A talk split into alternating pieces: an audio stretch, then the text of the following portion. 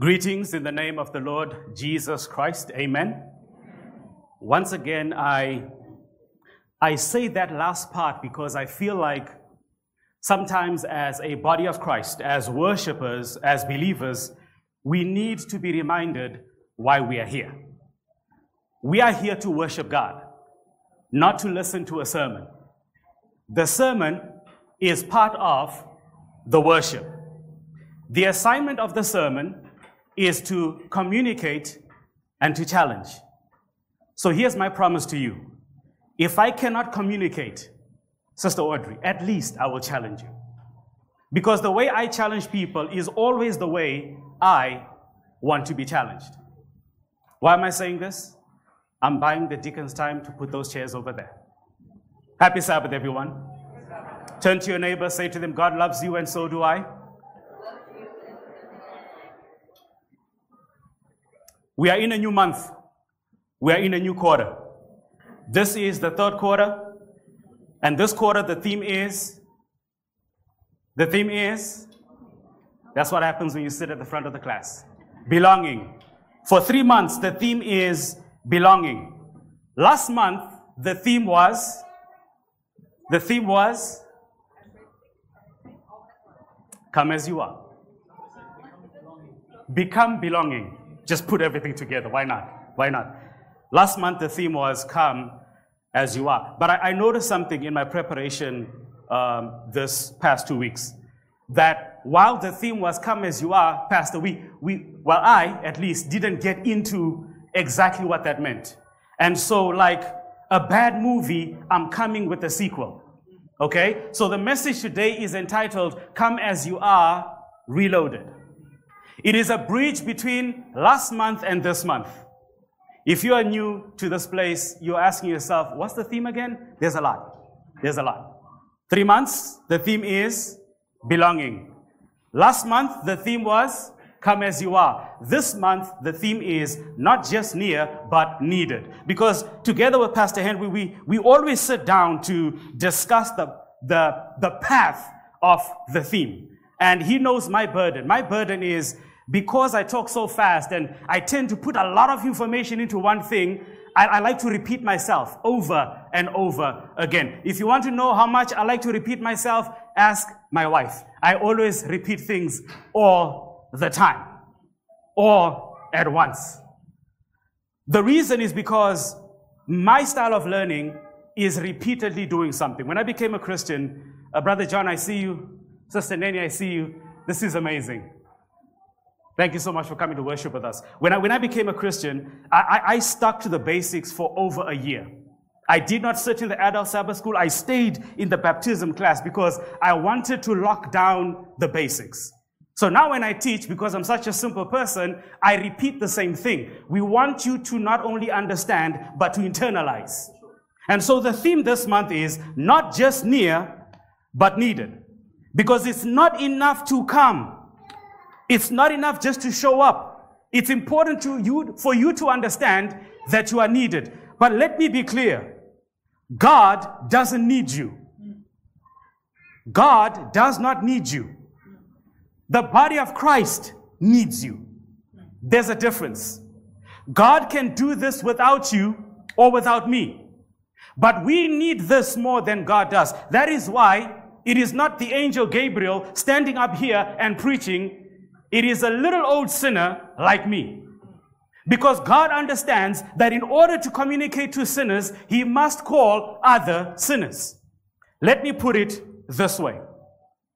Charles Clayton Morrison is a journalist and he focuses mainly on the Christian community, well, at least did. His focus was on the politics and the issues at a global level that affect Christianity. And he said something or at least something is attributed to him regarding Christianity. Listen, look, and pay attention to what he said. The Christian church is a society of sinners. It is the only society in the world where membership is based upon uh, the single qualification that the candidate shall be unworthy of membership. What does that mean? For you to belong to the Los Angeles Lakers, you must not only know how to play basketball, but you must know how to play basketball. Okay? For you to belong to the Association of Accountants, if it exists, made that up, you must know accounting. I can go on and on. But this is the only organization that exists that your unworthiness is your qualification to belong. Are, are, you buying what I'm selling? This is the only place nobody can ask you, can you sing? Can you preach? How much can you give? Can you smile at the door and shake hands? No. Come as you are. Pause for effect. Five, four, three, two, one. Move on to the next point. Let's read the text together. It is amazing to me that thousands of years later, this is the one concept we must keep explaining over and over again that anybody can come into the presence of the Lord. But for some reason, we've decided to keep on disqualifying people. That's why for three months, the theme is belonging. In fact, Pastor, we should have started with belonging before we talked about becoming. Because you only become after you paying attention. Let's read the text of scripture together. As always, the burden is to find the word of God that aptly makes the point. I hope this does. Get your Bibles out to Luke chapter 18. I'm going to read from verse number 9 to verse number 14. Lately, I'm stuck in the English Standard Version. And so if you've got it on your device, please use that instead. But if you're more comfortable with your version, to each their own. Luke chapter 18, verse 9 to verse 14. He also, Jesus, told this parable to some who trusted in themselves that they were righteous and treated others with contempt. Pause. There's something interesting about the parables of scripture.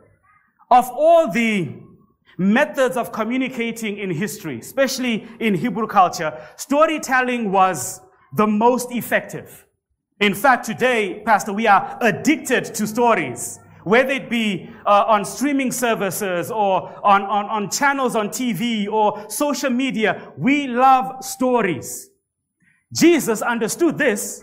In fact, he is considered, even outside religion or outside of Christianity, to have been a master teacher.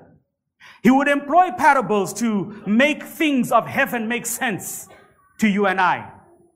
But the interesting thing about this parable is the punchline is given away right from the beginning.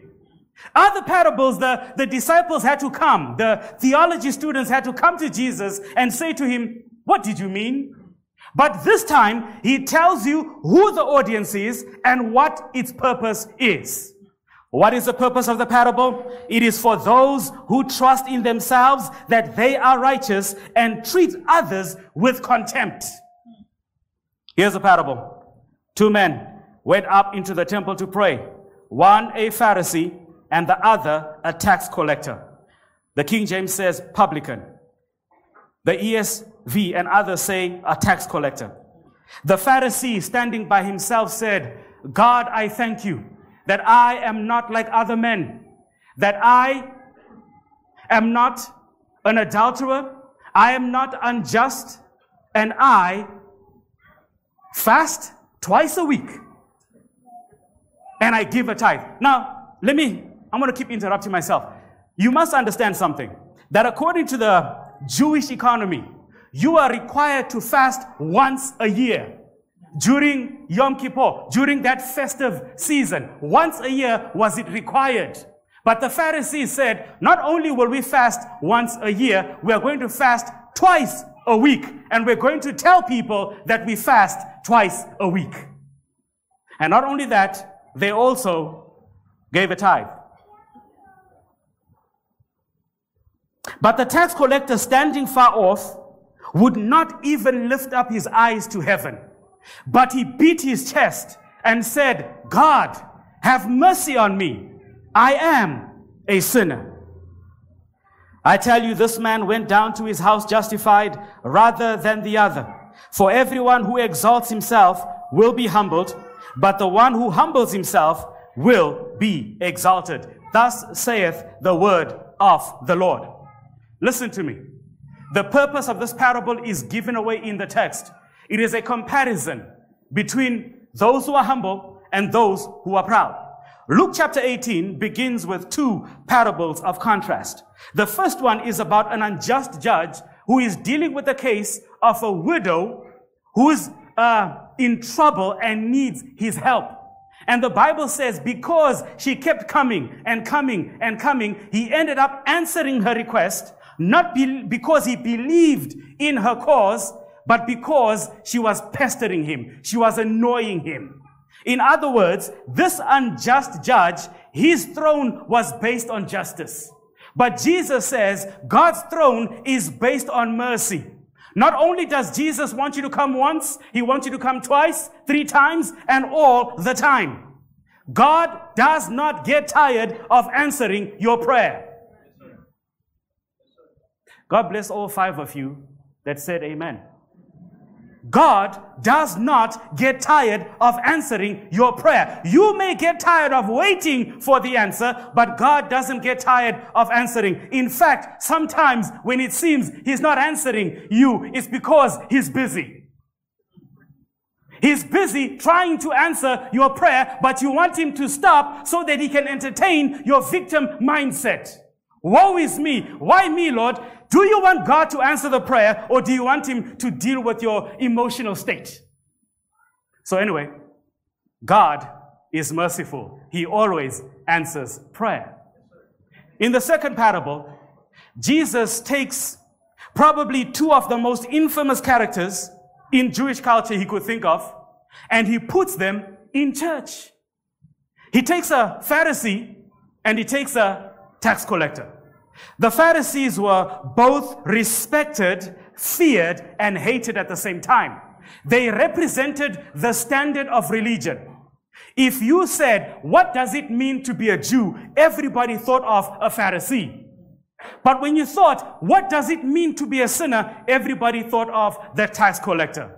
Tax collectors have never been loved since the beginning of time. But the tax collectors of scripture were on another level. They were Jews that were hired by Romans to collect money from their own people. But rather than collecting what the Romans asked for, the tax collectors would add on top. You know, a tithe of a tithe. They would always take more and keep for themselves. That was the arrangement. The Romans would say to them, you collect this amount, whatever you get on top, that's your commission. A blank check. And them tax collectors knew how to collect a blank check. And so Jesus takes a Pharisee and a tax collector, he dumps them in church. Because at the end of the day, ignore the theme of the text, everybody is allowed to be in church. Tax collectors and Pharisees. Help me out, Pastor. It's, it's, it's happening again. I want to make some comparisons and then I want to separate them from each other. First of all, regardless of how you feel about these men, they were in the right place. They were both in church. The Pharisee showed up, the tax collector showed up. And if a tax collector can go to church, I have no idea what stops you sometimes. They both showed up to the right place. Not only did they show up to the right place, Pastor, but both of them believed they belonged, but for different reasons. The Pharisee believed he belonged because of what he did. He upheld and guarded the law. He did everything that was required of him. So he believed he belonged. But the, the, the, tax collector believed he belonged not because of membership, but because he knew what he could get from God. Apparently, even though he was successful, even though he was making so much money, there was something going on inside of him that said to him, I have to go to the temple and look for mercy. Listen to me very carefully. He could have prayed at home. Are you listening to me? He didn't have to go to the temple to find God. After all, God is omnipresent. He's everywhere all at once. But the reason he went to the temple is because he understands that this is a community that will help me grow. And so the Bible says that the Pharisee stood by himself, but it says that the other man stood afar off. Here's a comparison I want you to see. Both of them begin their prayers the way everybody should begin their prayers. My brothers and sisters, we are such terrible sinners, such terrible liars. We are so poor at representing God that if there's any way to start a prayer, this is it. You should either say thank you or have mercy. Anything else, you are not worthy.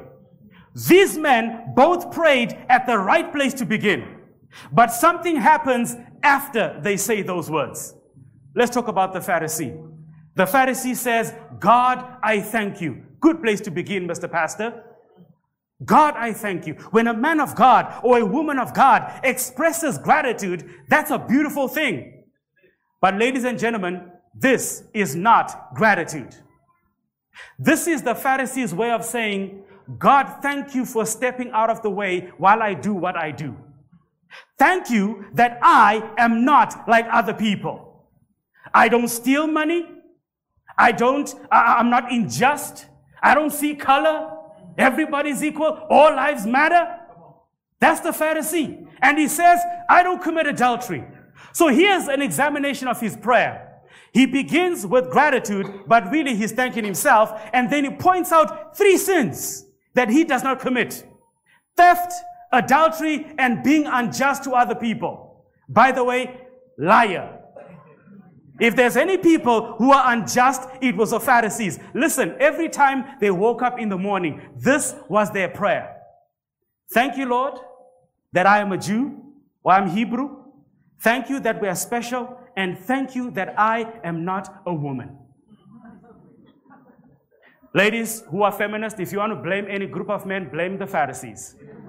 They decided that you were not worthy. Thank you that I'm not uh, all these things. And then, for good measure, he says, especially the tax collector. Now, I, I don't know what it's like in your guys' um, uh, relationships, friends, family, spouses, but have you, have you ever sensed passive aggression from your partner? Right? I'm not testifying, I'm just preaching. Okay? My wife is never passive aggressive. She's just passive. Okay. Have you ever been in a room where somebody starts praying, or a, wife starts to pray, Lord, thank you for your goodness. Thank you for my children. Thank you that even though I'm not happy, you are my husband. You are the love of my life. Is, is that a good thing? That's passive aggressive. When a pastor gets up on the stage and he says, Lord God, thank you for the 10% who pay a tithe. I pray that you will give them an increase and that their lives will be good. Do you enjoy that prayer? Or when the children's ministry leader gets up and says, thank you for all the parents who help us in the kids program, and for those who don't, we are praying for them. Pastor, I don't mean to gossip, but please, I want to pray for the family. I don't know what's going on, but I believe their marriage is not. What is that? why do we do that? Why are we so happy that we are different from other people? The Bible says that the Pharisee stood by himself. Now, Pastor, I wrestled with this because I'm trying to be a scholar these days, right? So I wanted to understand what does it mean that he stood by himself? Some versions give the idea that he stepped aside from everybody else because he felt special. So he came closer to the holy place. He was closer to the presence of God than everybody else. That's one way to think about it. The other way to think about it is that he prayed by himself, meaning he wasn't really talking to God. He was praying out loud to be heard so that people could look at him and say, There goes a man of God. Listen to me. I've said it once, I've said it a thousand times. It doesn't matter how many times you preach or sing or give. It doesn't matter how much you do. As long as you do it without God, it is considered an empty experience. In fact, if you dropped a billion rupiah right now in the offering plate, but you complained while you do it, heaven records it as zero. Because your heart was not in the right place. Now, is tithing bad?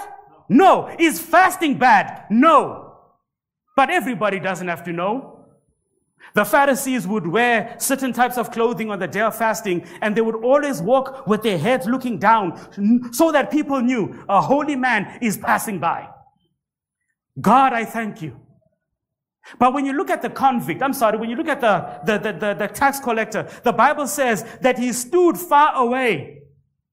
He didn't feel like he was part of the crowd, but he understood, I need something. And so he stood afar off, Pastor, and he, he said, Lord, God, be merciful. He didn't start to ex, uh, explain why he stole people's money. He didn't go down the rabbit hole of how his parents were bad with money. And so it, it, it scarred him emotionally. And so now he became uh, addicted to money because it fed him emotionally. No, he said, forgive me. I am a sinner. He didn't blame the system. He didn't blame his teachers or professors or neighbors or friends. He simply said, I am a sinner. He didn't look at the church members and say, Lord, this church is full of hypocrites. I cannot worship here. I'm so disappointed by their actions. He said, I am a sinner. Pastor and church member offer different prayers. The Pharisee never came to pray. He came looking for prayer. Let me break something down to you. We're going to do an autopsy of the church experience in this message. Because I want you to understand that everybody doesn't come here for the same reason. Some people's religious experience is fed and uh, um, inspired by how they see other people. If I can come into the church and be, because listen, I know in your mind you have a definition of what a Pharisee is. You think a Pharisee is someone who talks about God all the time. You think a Pharisee is someone that brings up Jesus in every conversation.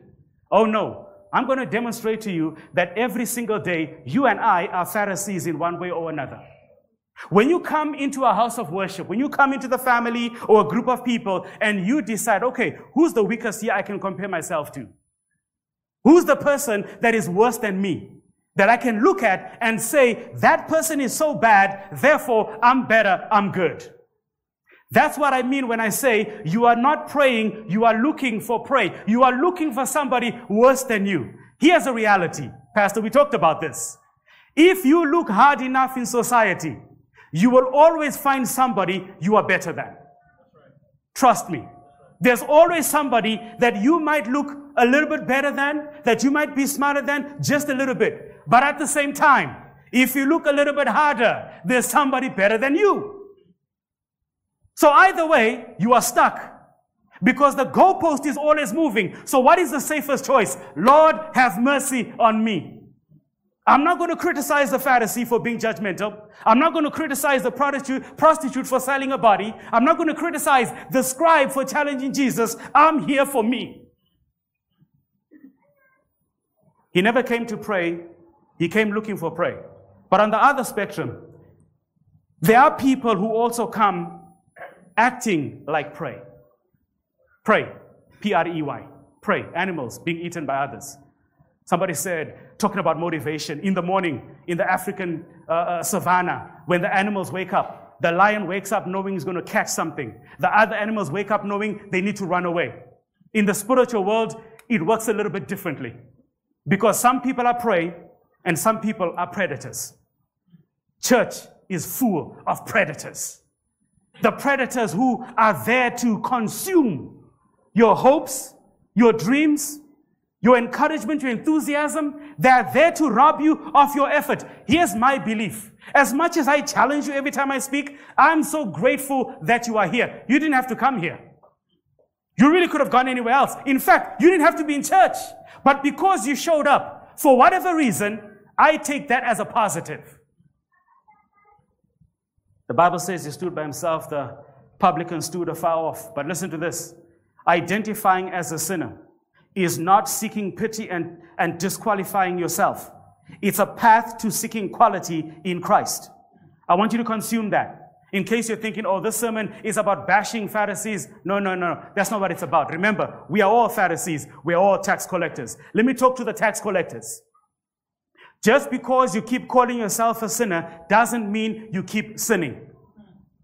Just because you've been identified as the woman with the issue of blood, just because you've been identified as Mary Magdalene, just because you've been identified as doubting Thomas, just because you've been identified as Rahab the harlot, just because you've been identified as blind Bartimaeus, doesn't mean you stay the same.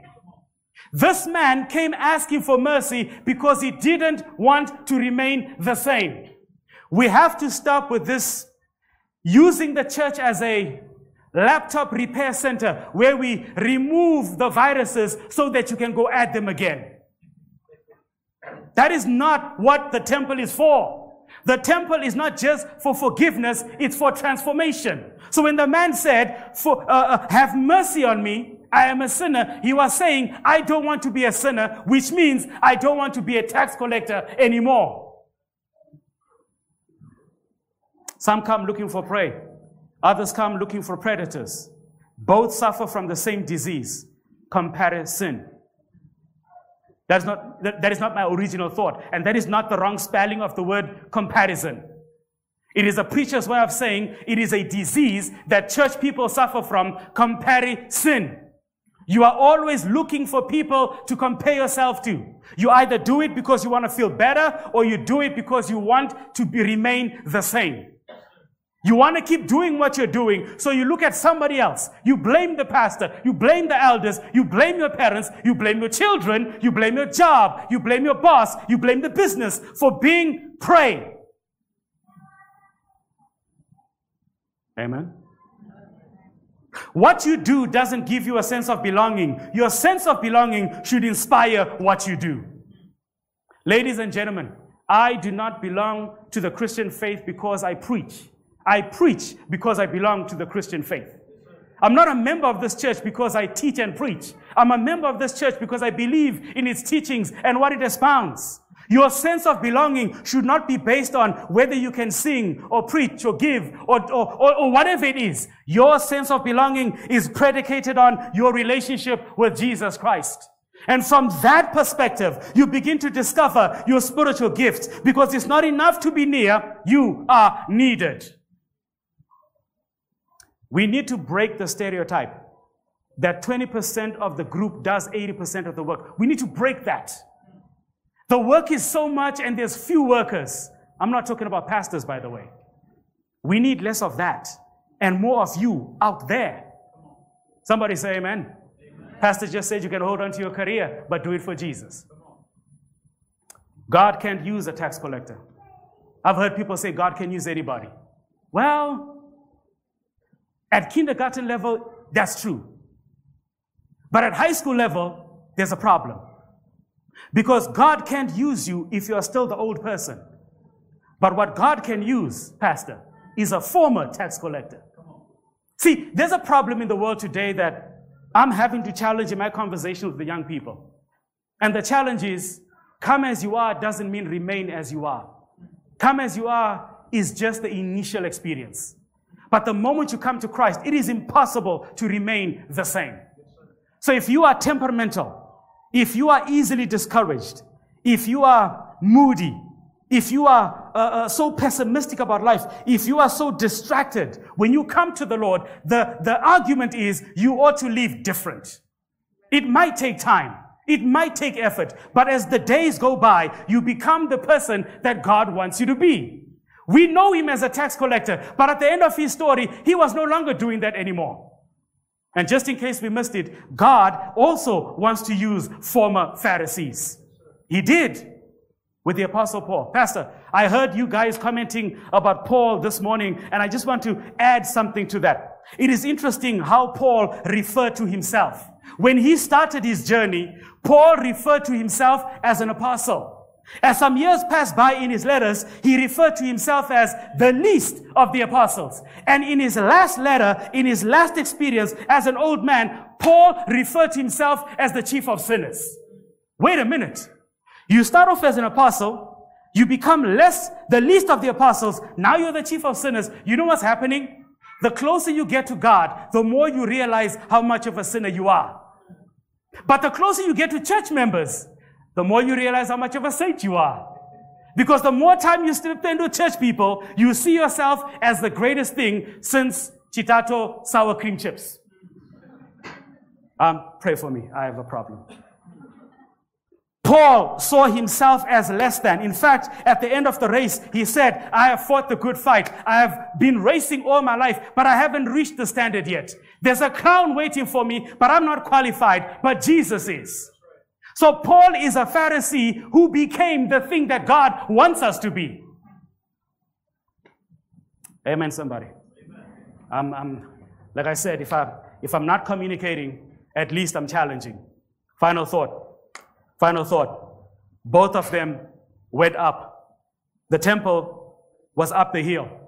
Both of them, the Bible says, came up to the temple. But only one of them came up. The other one stayed down. Because Jesus says in a final analysis of the parable that only one of them was justified. And the one who was justified was the tax collector. What Jesus means is based on the attitude of prayer, based on the plea or the thing they brought before him, only one of them wanted to be absolved. Only one of them came because he thought something was wrong. The Pharisee just came because he thought he had all of it. He didn't think he needed to be fixed.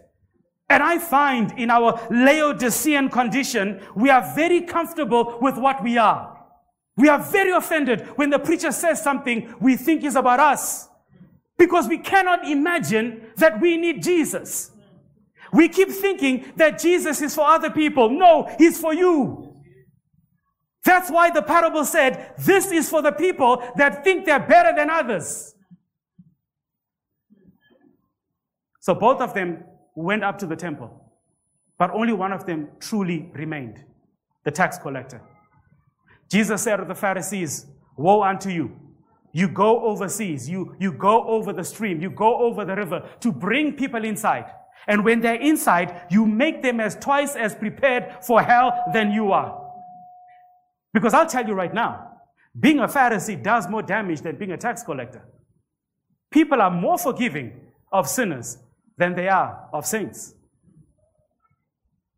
Ladies and gentlemen, in the final analysis of understanding that it's not enough to be near, but that we are needed, God says, to truly come as you are is to be honest with what you are, is to seek forgiveness for what you are.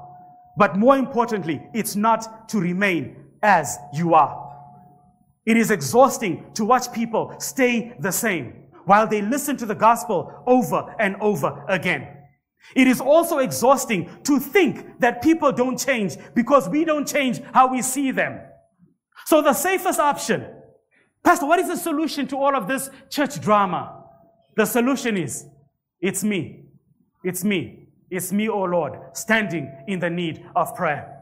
So if you and I all come before God seeking Him for ourselves, what happens is the closer we get to Him, the closer we get to each other. Then we become a community of belonging. Then we seek the good of the whole and not the one. But if you are not close to God, it is hard to care about other people. It's so easy to keep coming here and thinking about yourself. You got your special seat. You got your special place. You got your special people that you talk to and no one else. It is not enough.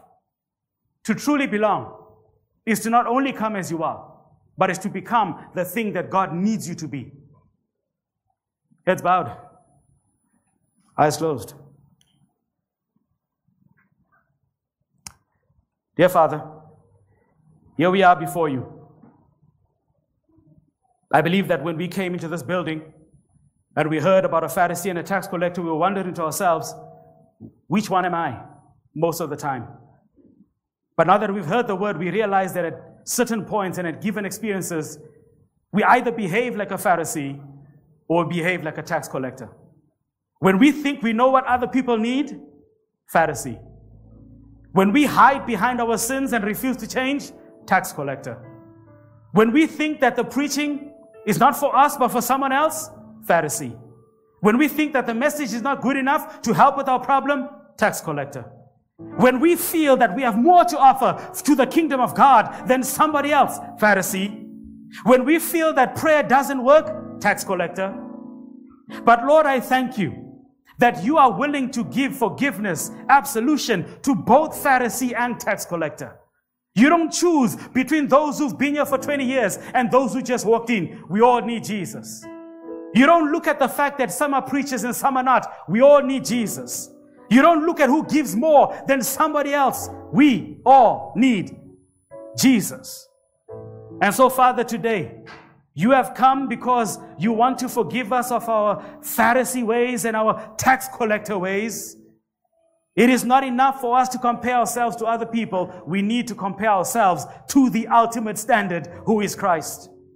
And thank you, Lord, because when you see us, you don't see us as we are. You see us as we can become. And so this morning, please remind your people. Please remind the boy, the girl, the man, the woman, that it's not enough to be near. It's enough to be needed. Some people don't feel they need forgiveness because they think they're not needed. And so if they're not serving, it's okay for them to live a certain way. Pastors should live right. Elders should live right. Praise singers should live right. But as for me, I'm just in the audience. I can do what I want. Tax collector. And for the preacher, the teacher, the giver, the person that feels they're doing so much that everybody should be grateful, Pharisee. We are all here paying a debt that we owe to the God of heaven. A debt we will never do enough to pay back, but we will do it with joy. Because the closer we come to Him, even though we realize how sinful we are, we are happy in His presence because sin is discouraging. Sin brings us down. It covers us with shame and guilt. But coming closer to you is wonderful because we become something else. And so, Father, as we explore this idea of being needed, I pray that we will be aware of our true need, and that is to be forgiven and to be transformed. And now I pray, dear God, please be above us to watch over us. Please be beneath us to lift us up when we fall. Please walk ahead of us to guide us in the way. Please walk behind us that we would never go astray. May you surround us to protect us, but above all things, be in our hearts so that we can be more like Jesus and not a tax collector or a Pharisee. this is your prayer, let me hear you say amen and amen. God bless you.